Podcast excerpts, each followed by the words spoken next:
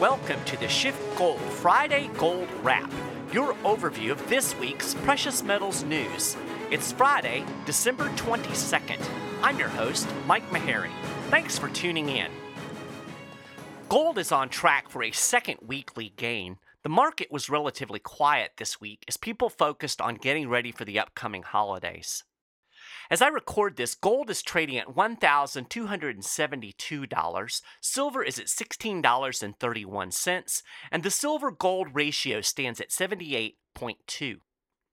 Things have not been nearly so quiet on the Bitcoin market. The cryptocurrency has lost more than 25% of its value over the last couple of days. In fact, since I've gotten up this morning, it's fallen almost $2,000. The last time I looked, it was trading below 12,000. Peter talked about Bitcoin during a recent interview on RT Boom Bust. He said he thinks a lot of people who might normally buy gold have invested in Bitcoin because the gold market has been so quiet. He went on to say he doesn't think this has done much to depress the price of gold, but it's done a lot to cause the price of Bitcoin to skyrocket. Of course, Bitcoin has been extremely volatile all along, but it's possible the bubble may have burst. The biggest news of the week was passage of the GOP tax plan. It features a top rate of 37% and a bottom rate of 10%. The corporate rate will drop to 21%. The standard deduction will nearly double. Individuals with existing mortgages will still be able to deduct their interest, and the compromise restored the deductibility of state income taxes up to $10,000. The plan also eliminated the Obamacare penalty for not buying health insurance. There are certainly things to like in this tax plan. According to one projection I saw, about 80% of Americans will see their tax bill lower under the GOP plan. I will never complain about cutting taxes, but unfortunately, this plan doesn't really cut taxes, at least not in the long run. In the absence of spending cuts, it merely puts government on a credit card. We're still going to have to pay the bill. We will pay the bill, or at least our kids will. A lot of people want to separate the issue of tax cuts and spending cuts. They say the two are separate issues, and we should never criticize a tax cut based on government spending. The argument goes something like this Tax cuts aren't costing any money. It's the spending that's the problem. It's the spending that's costing money. I understand this point, and it's true, but when you really boil it all down, it's just semantics. Spending and taxing are two sides of the same coin. You cannot separate these two things. The reason governments tax is in order to spend. As long as they are spending, they are taxing. So, what we have here is tax reform without any kind of government reform. Like I said, there are definitely tax cuts in this bill. In fact, there are substantial tax cuts. Some people will get even more tax relief than advertised due to the number of loopholes in this bill. Peter Schiff talked about that in a podcast earlier this week. You definitely should listen to that one. He offered a really good explanation of the incentives that are in this new tax bill. The changes in behavior these incentives will bring about will actually increase the deficit even more than what's being projected. So, at least in the short run, passage of this bill is it's good news for a lot of people, but it's not good news in the long term. In his second podcast this week, Peter echoed what he said several weeks ago when he pointed out that this plan is really nothing more than tax cuts masquerading as tax reform. Again, it's not that tax cuts are a bad thing.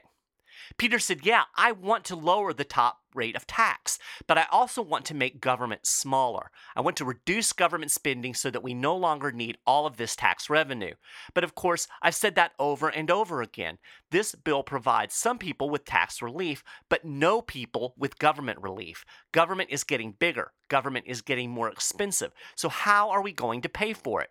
If we're not going to pay for it with taxes, well, then we're going to pay for it some other way. But pay for it, we will. I've hammered this point over and over again on this podcast. This tax plan is going to push the massive U.S. federal debt even higher, and debt puts a drag on growth. Promises of economic expansion due to the tax cuts simply don't ring true. We've talked extensively about the impact of debt on economic growth. The U.S. debt to GDP ratio already stands at 105%. This puts a significant drag on growth. It's not that I oppose tax cuts, but people need to understand that as long as the government is spending like a drunken sailor, we really aren't getting any tax relief. Again, as Peter said, pay for it we will, most likely through money printing and inflation. Peter said, I hate it when we have to send our money to the government. The problem is the government is spending the money whether they collect the taxes or not. So it's my belief as an economist that debt does more damage to the economy than taxation, that paying for big government by printing money and borrowing money does more economic damage and ultimately exacts a greater cost on the economy than paying for government with taxes. In other news, we know China wants to dethrone the dollar. It could take a step in that direction before the end of the year. According to numerous reports, China is prepared to launch a yuan denominated oil futures contract possibly before Christmas. Last week, the Shanghai International Energy Exchange successfully completed a fifth round of yuan backed oil futures testing. According to a report by RT, the organization has met all of the listing requirements and is set for an official launch. Chinese trader Wan Kuai told Bloomberg the holiday season would be the perfect time to get oil trading in yuan off the ground. Quote, an official launch during Christmas would be appropriate. The Western market would be quiet and allow the Shanghai exchange as well as Chinese investors to adjust in the early days. End quote. This could be a nightmare before Christmas for the petrodollar. Of course, the Chinese have some hurdles to clear. The yuan is not exactly considered a stable currency, but there have been reports that the Chinese are developing a gold backed oil futures contract. They would be priced in yuan but convertible to gold. Including an option to have the contract paid in physical gold would ease some of the wariness oil exporters have about the yuan. For the fourth straight year, Illinois led the country in people leaving the state. According to the U.S. Census Bureau, the Prairie State lost a net 33,700 residents in fiscal year 2017. So, why the big rush to bail out of the great state of Illinois? Well, the state is a fiscal mess. Over the summer, the Illinois legislature passed through a budget that included $5 billion in tax hikes. Even so, the state's bond rating continues to teeter just above junk status. The exodus actually started after the state assembly passed a 67% tax increase back in 2011. The Census Bureau doesn't include demographic information in its numbers, but it seems likely the people leaving the state are probably primarily taxpayers looking to escape the high tax hellhole Illinois has become. Poor people dodging gunfire in Chicago don't have the luxury of leaving. It's a sort of Atlas shrugged phenomenon. The left may condemn it as greedy, but the cold hard reality is that incentives matter.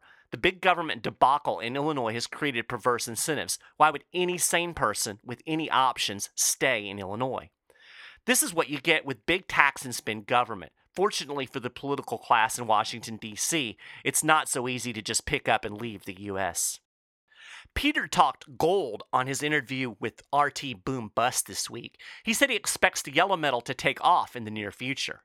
Now, it's hard to know exactly when that's going to happen, whether it happens in 2018 or 2019 or 2020, but you don't have to know when it's going to happen to profit from it. Peter said, I think you just have to buy it. The path of least resistance for gold is up, and it's been creeping higher ever since the Fed first started raising interest rates back in December of 2015. Everybody's been expecting the price of gold to go down, yet it continues to climb the wall of worry. But at some point, you're going to get more buyers coming in off the sideline, and the price is going to take off. But before that happens, just buy now. The precious metal specialist at Schiff Gold can help you do just that. Just call 1 888 Gold 160 and find out how you can invest in gold and silver today before the prices start going up. Again, that's 1 888 Gold 160. Well, that's a gold wrap for this week. You can get more details on all of these stories and more, and keep up with the latest precious metals news and analysis through the week at schiffgold.com/news. If you haven't done it already, subscribe to the Friday Gold Wrap at iTunes for free. There's a link on the show notes page. I hope you have a great holiday. Thanks for listening, and we'll talk to you again next week.